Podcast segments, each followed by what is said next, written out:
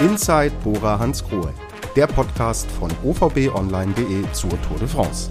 Drei Wochen gibt es bei Inside Bora Hansgrohe exklusive Einblicke in die Tour, den Radsport und hinter die Kulissen des Radsportteams aus Raubling. Wollt auch ihr Teil des Podcasts sein?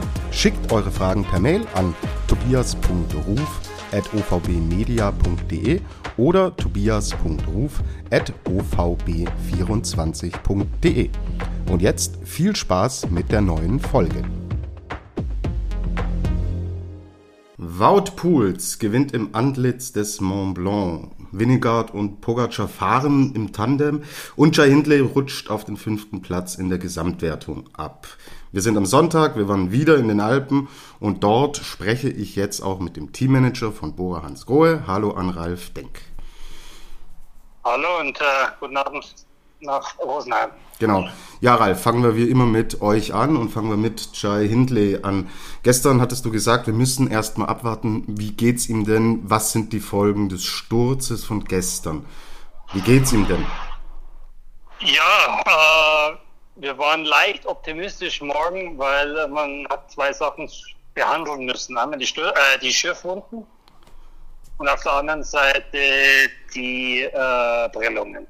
Die Schürfwunden, äh, da ist ja auch viel Schmutz drin, was da auf der Straße liegt, Öl und so weiter. Jetzt muss man es erstmal sauber machen. Das sieht man eigentlich dann einmal erst am nächsten Morgen oder die nächsten Tage. Sind da Entzündungen dann drin oder nicht? Also die, die, die Abschürfungen, die sahen ganz gut aus heute Morgen, was der Doktor äh, berichtet hat. Aber die Prellung, das Hämatom am Gesäß war schon massiv.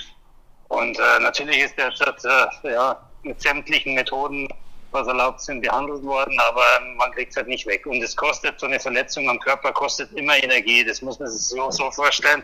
Der Körper hat äh, 100% Energie und normal braucht er die bei der Tour de France, um zu regenerieren. Jetzt muss er aber von der Regenerationsenergie da äh, was abzweigen, dass äh, auch die Wunde äh, da, ähm, sage ich mal, wieder äh, heilen oder die Wunden wieder heilen. Und ja, äh, das Ergebnis hat man heute gesehen. Äh, Jai konnte nicht mit den Kandidaten ums Podium heute mitfahren. Genau. Und ähm, diese Prellung ist ja auch in dem Bereich, also Gesäßbereich, aufstehen, hinsetzen, ist natürlich auch eine Stelle, die für einen Radprofi ungünstig ist, oder? Ja, man nimmt dann automatisch eine Schutzhaltung ein. Also eine Position, die wo zwar relativ angenehm ist, um den Schmerz äh, zu kompensieren, aber in der Schutzhaltung äh, verspannt natürlich alles andere. Mhm. Ja, und das ist eigentlich ein Teufelskreislauf. Ja, schlussendlich, äh, es ging nicht gut heute, er hat gelitten. Äh, Tour de Leiden, wie oft die Tour de France genannt wird, äh, war heute im wahrsten Sinne des Wortes äh, bei Hindley. Genau so. Also Carlos Rodriguez und äh, Adam Yates sind beide vorbei. Rodriguez ist Dritter, Yates ist jetzt Vierter. Der Rückstand auf Yates von Jai Hindley beträgt rund eine Minute. 1,17 sind es auf Rodriguez. Rodriguez und Yates machen einen sehr starken Eindruck jetzt diese letzten zwei Tage. Muss man sich so langsam vom Podiumstraum verabschieden? Ja, verabschieden tun wir uns äh, erst in Paris, gell, auf der Champs-Élysées, wenn wir da eben nicht zur Siegerin dürfen. Äh, aber klar, die Ausgangsposition war schon mal besser. Und äh, jetzt heißt es mir morgen am Ruhetag mal regenerieren. Dann Zeitfahren eh 22 Kilometer, da gibt es eh nur eine Taktik, all in. Und äh, am Mittwoch noch äh, eine ganz schwere Bergetappe nach Courchevel. Und ja, dann werden wir mal sehen, ob da noch dran zu denken ist oder nicht. Okay, gut. Äh, über das Zeitfahren sprechen wir ganz am Ende der Folge, wenn wir dann auf den Dienstag vorausschauen. Äh, jetzt gab es wieder einen Sturz heute äh, bei euch, einen Massensturz, über den reden wir auch noch, wart ihr nicht involviert, aber Emanuel Buchmann ist in der Abfahrt in der Kurve weggerutscht. Wie geht es ihm? Ich habe vorhin mit ihm sprechen können, es geht ihm eigentlich relativ gut. Kleine Hautabschürfung, nichts ganz äh, großflächiges äh, ja, Prellungen schaut jetzt auch äh, relativ glimpflich aus. Äh, ja, war ein Fahrfehler von Emanuel. Äh, also er weiß es gar nicht, warum das gestürzt, äh, warum das hier gestürzt ist.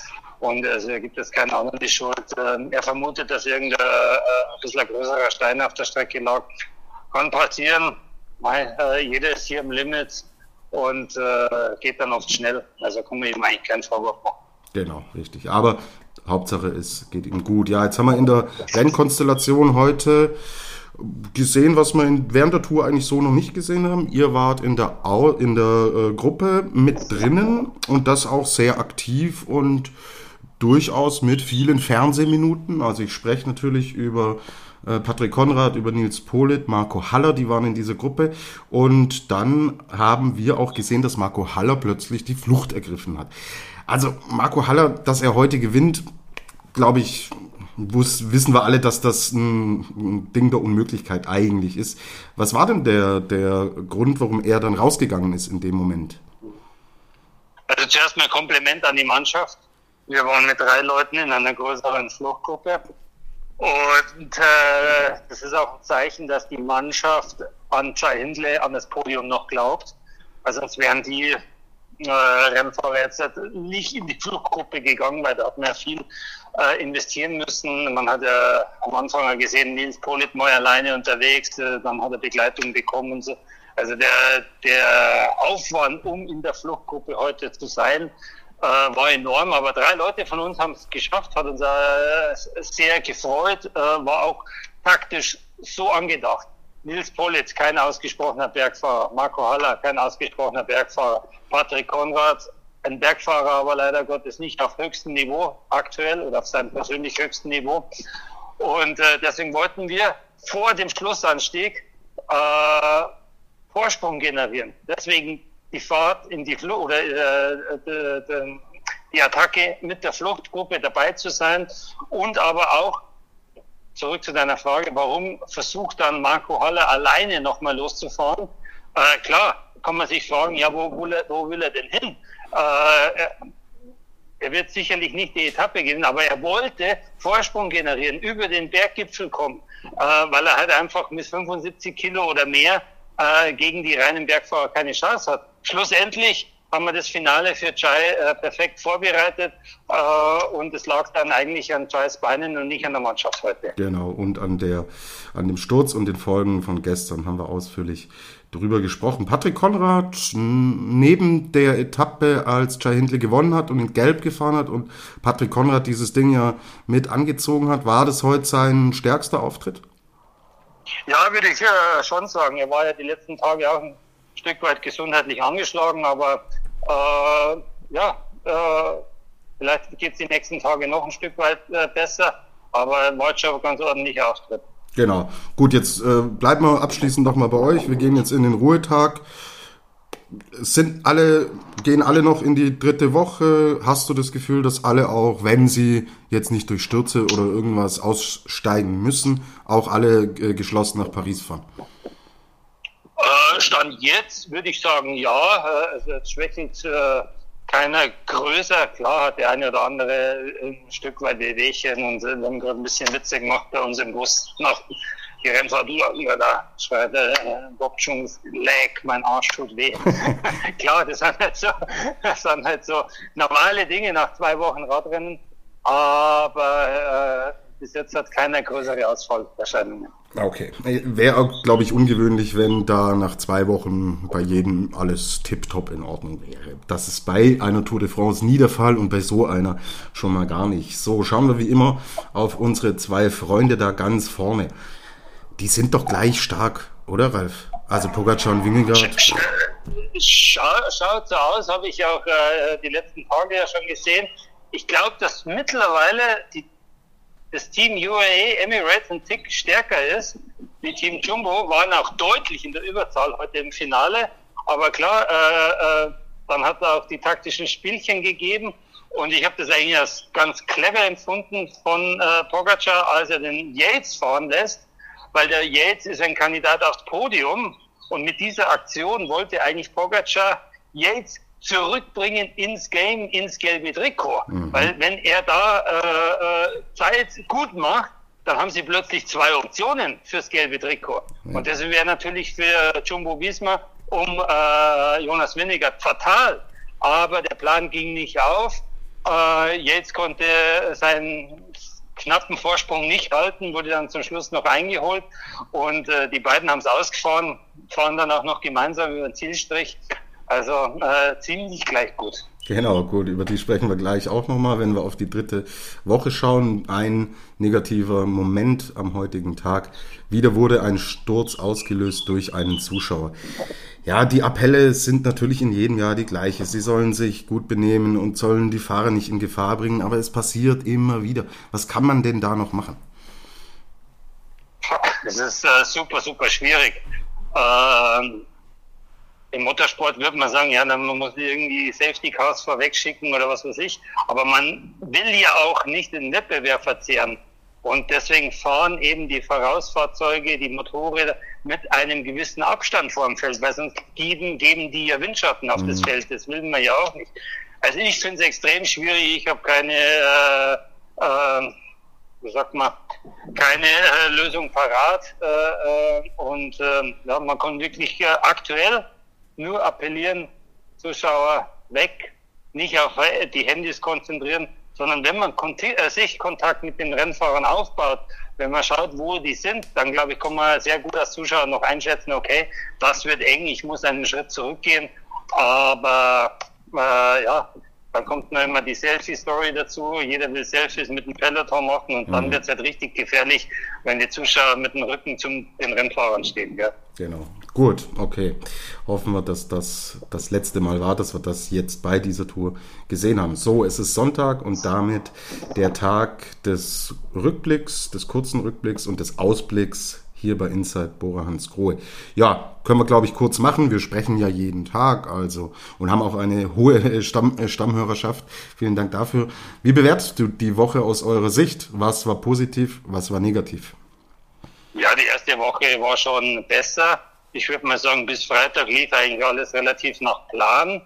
Äh, der eine oder andere, wie eben Patrick Konrad, Jordi Moyes, Dani van Poppel waren alle ein Stück weit angeschlagen, gesundheitlich, aber nicht so dramatisch. Also ich würde mal sagen, bis Freitag äh, lief alles nach Plan. Äh, wir waren mit zwei Minuten Vorsprung äh, aufs Podium äh, unterwegs. Dann gestern der Rückschlag mit Sturz. Ja, jetzt schaut es nicht mehr ganz so gut aus, aber äh, wie gesagt, wir haben schon viel auf der Habenseite. Das hat sich nicht geändert, äh, auch in der, in der zweiten Tourwoche, äh, wie auch und äh, jetzt gehen es Kräfte zusammen, morgen am Ruhetag äh, und dann all in äh, nochmal nach Paris. Und die Rennfahrer rechnen halt schon, gell? Also morgen Ruhetag. Mhm.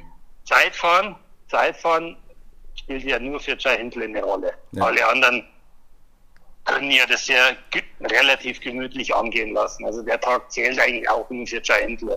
Dann die schwere, äh, die schwere Etappe nach Courchevel am Mittwoch, dann äh, Donnerstag, Freitag vielleicht noch mal zwei Sprinter-Etappen.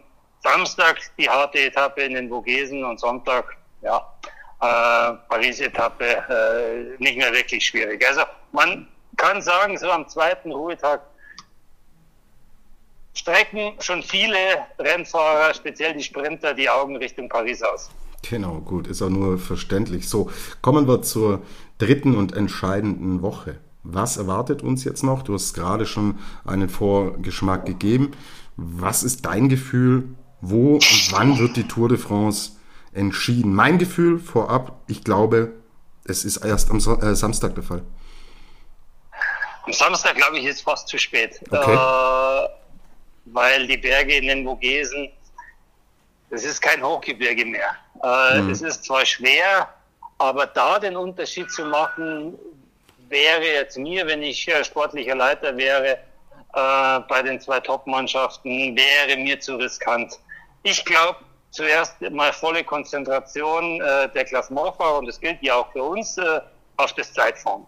Nach dem Zeitfahren nochmal die Abstände eruieren dann die Taktik für den äh, großen Tanz am Mittwoch. Äh, das ist meiner Meinung nach einer der schwierigsten Etappen mit Ziel äh, äh in, äh, in Courchevel.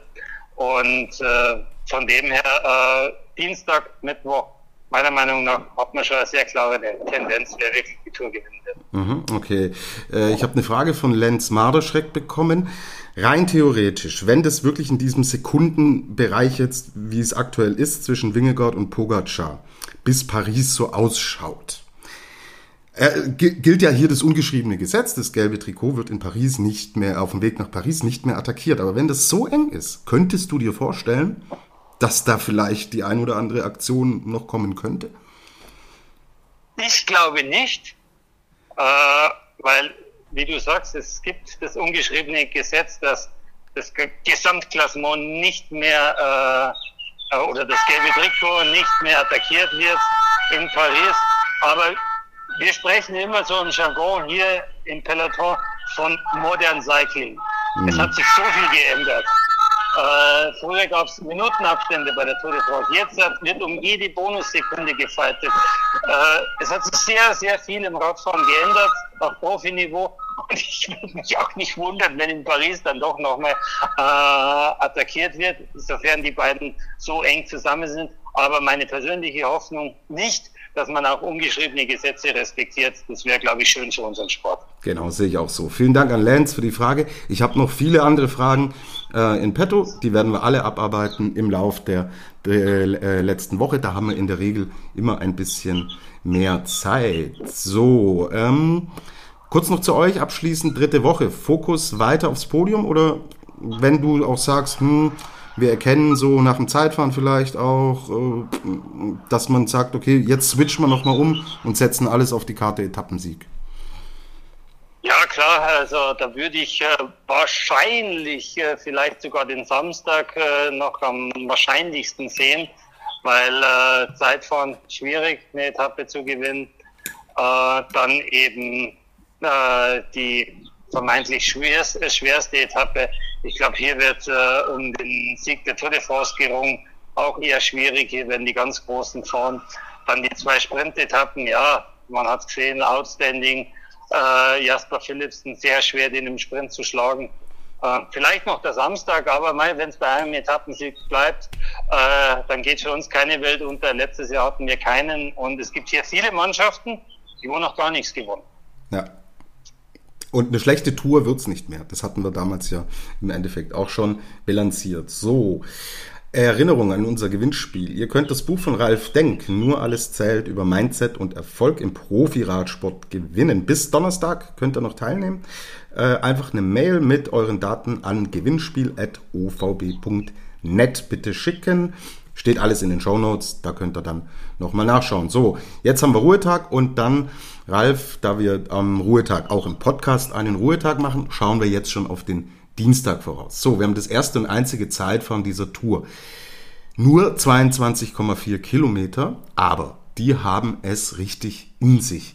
Also das Profil ist super anspruchsvoll. Gerade am Ende geht's dann richtig nach oben. Ja, wenn wir jetzt im Endeffekt so Vergleiche ziehen, ob wir sie überhaupt ziehen können, fangen wir bei euch an. Jai Hindley im Vergleich mit Carlos Rodriguez und Adam Yates.